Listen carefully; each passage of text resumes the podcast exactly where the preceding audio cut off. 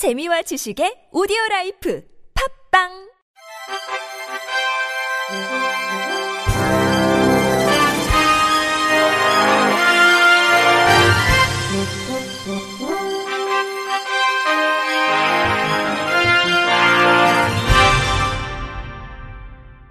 청취자 여러분 안녕하십니까? 11월 첫째 주 주간 KBIC 뉴스입니다.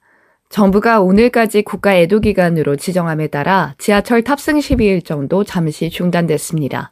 전장현은 공식 서명을 통해 지난 29일 이태원에서 일어난 비극적인 참사로 고통과 공포 속에 돌아가신 분들의 명복을 빈다며 돌아가신 분들에 대한 추모 기간을 가지기로 했다고 밝혔습니다. 그러면서 용산구 삼각 지역에서 진행하고 있는 지하철 선전전과 삭발 투쟁을 일주일간 진행하지 않기로 했다고 설명했습니다. 전장현은 다시 한번 고통과 공포 속에 돌아가신 분들의 명복을 빌며 유가족에게도 위로를 전한다고 전했습니다. 국가인권위원회가 발달장애인의 형사 절차상 권리를 보호하기 위해서 수사 준칙 마련 등을 경찰청장에게 권고했습니다. 인권위에 따르면 절도 등의 범죄로 기소된 발달장애인 A씨는 피의자 신문조사를 받는 과정에서 수사관들로부터 형사 사법 절차상 조력을 받을 수 있다는 점과 구체적인 조력의 내용을 고지받지 못했습니다. 이에 A씨의 국선 변호인은 차별 행위를 당했다며 인권위에 진정을 제기했습니다. 피진정인 측은 인정신문 단계에서 A씨가 지체장애인임을 인지했으나 지적장애와 같은 발달장애에 대해서는 인지하지 못했고 A씨가 의사소통에 어려움을 겪으나 의사결정 전달 능력이 미약하다고 볼 객관적 정황이 확인되지 않는 등 조력을 필요로 할 만한 상황으로 보기 어려워 신뢰관계인 동석 또는 전담 수사관 없이 피의자 신문을 진행했다고 답변했습니다. 이와 관련해 인권위 장애인 차별시정위원회는 경찰에 구체적으로 발달장애인 사건 조사에 관한 준칙을 마련하고 전국 시도 경찰청과 산하의 범죄 수사를 담당하는 모든 직원을 대상으로 발달장애인의 특성과 피해자 보호 의무에 관한 교육을 실시하며 발달장애인 전담 사법경찰관을 확대하고 이들에 대한 교육을 강화할 것을 권고했습니다. 또 피의자 등 사건 관련인에 대한 초기 신문 단계에서 장애인을 포함 사회적 약자에 해당하는지 여부 등을 인지할 수 있는 방안을 마련하고 장애인 차별금지법 제26조 제6항 등 관계 법령을 준수해 사전에 진술 조력인 신뢰 관계인 등의 조력을 신청할 권리가 있음을 알리도록 했습니다. 아울러 피의자가 발달장애인임이 확인되면 즉시 전담 사법경찰관에게 인계하고 외부 조력을 받기 어려운 경우에는 발달장애인 지원센터와 연계해 조력을 받을 수 있도록 할 것을 주문했습니다. 2021 카시아스 둘 하계 데플림팩에서 대한민국 선수단이 역대 최다 메달 획득과 함께 4회 연속 종합 3위를 기록했습니다. 대한민국 선수단은 지난 5월 1일부터 15일까지 브라질 카시아두술에서 개최된 2021 하계 데플림픽 볼링 경기를 제외한 종목에서 금메달 11개, 은메달 18개, 동메달 14개, 총 43개의 메달을 획득했습니다. 볼링 경기는 러시아와 벨라루스가 우크라이나 침공 문제로 참가국에서 제외되면서 재정적 타격을 입은 대회 조직위원회가 볼링 종목을 개최 종목에서 제외했고 이후 대회 조직위원회와 국제 농아인 스포츠위원회 간 협의를 통해 말레이시아에서 10월 별도로 볼링 종목을 개최하기로 최종 결정했습니다. 이에 대한민국 선수단은 10월 22일부터 30일까지 말레이시아 쿠알라룸푸르에서 개최된 볼링 경기에서 금메달 6개, 은메달 2개, 동메달 7개로 15개 메달을 추가하면서 총 58개의 메달을 획득해 최종 종합 3위로 대회를 마무리했습니다. 한편 다음 하계 데플림픽은 2025년에 열리며 개최지는 일본 도쿄입니다. 한국시각장애인연합회가 제96돌 한글 점자의 날 및 한글 점자 주간을 맞아 한글 점자에 대한 홍보 영상 두 편을 제작해 공개했습니다.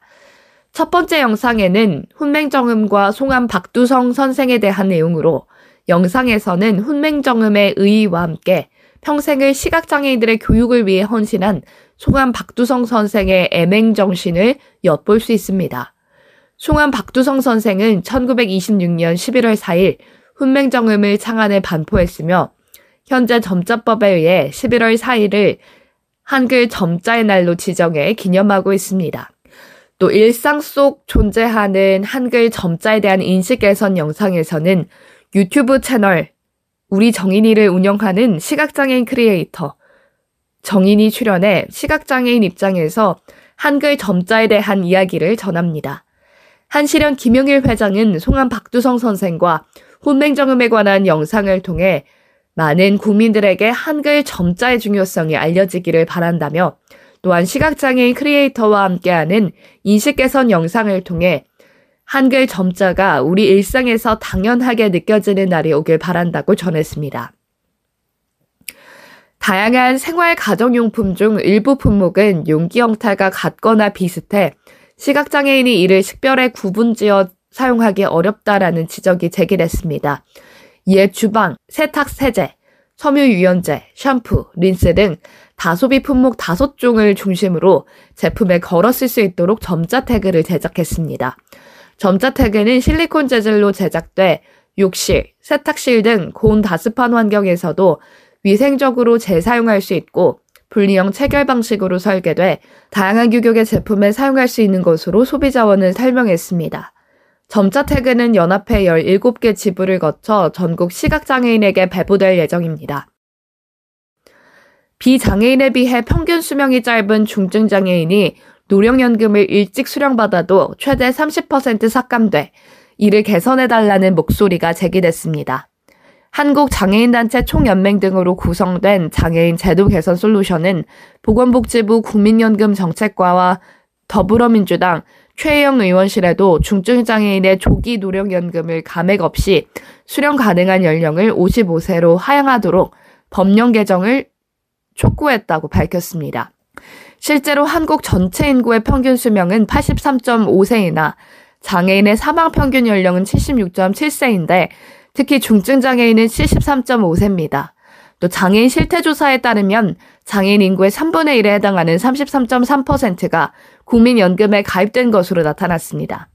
솔루션 관계자는 장애인 가구의 소득원별 평균 금액은 근로소득 다음으로 공적 이전 소득이 크다면서 만약 조기 노령연금 수급 시 금액이 삭감된다면 공적 이전 소득에 의지하던 가구는 경제적인 어려움을 겪을 수 있다고 꼬집었습니다. 층간소음으로 분쟁이 있었던 이웃에게 인격 모독적인 발언을 한 60대가 벌금으로 그 죗값을 치르게 됐습니다. 춘천지법 형사 1단독 송종선 부장판사는 아동복지법상 아동학대 혐의로 기소된 68살 A씨에게 벌금 300만 원을 선고하고 아동학대 치료 프로그램 40시간 이수를 명령했다고 밝혔습니다. A씨는 2020년 10월 1일 밤 자택 베란다에서 층간소음으로 분쟁이 있었던 이후 B씨와 그의 10대 아들 C군을 향해 욕설과 함께 장애인을 낳고 잠이 오냐고 큰 소리로 쳐 C군을 정서적으로 학대한 혐의로 재판에 넘겨졌습니다. A씨는 법정에서 장애인 비하 발언을 한 사실이 없다며 혐의를 부인했습니다. 재판부는 목격자 진술에 더해 피해자가 이전에도 A씨의 언행으로 무서움을 느꼈다고 수사기관에서 진술한 점을 들어 유죄로 판단했습니다. 재판부는 미성년자인 피해자에게 미친 정서적 영향 등을 고려하면 죄책이 가볍지 않고 피해자 측으로부터 용서받지도 못했다며 양형의 이유를 설명했습니다. 이상으로 11월 첫째 주 주간 KBRC 뉴스를 마칩니다. 지금까지 제작의 이창훈, 진행의 유정진이었습니다. 고맙습니다. KBRC.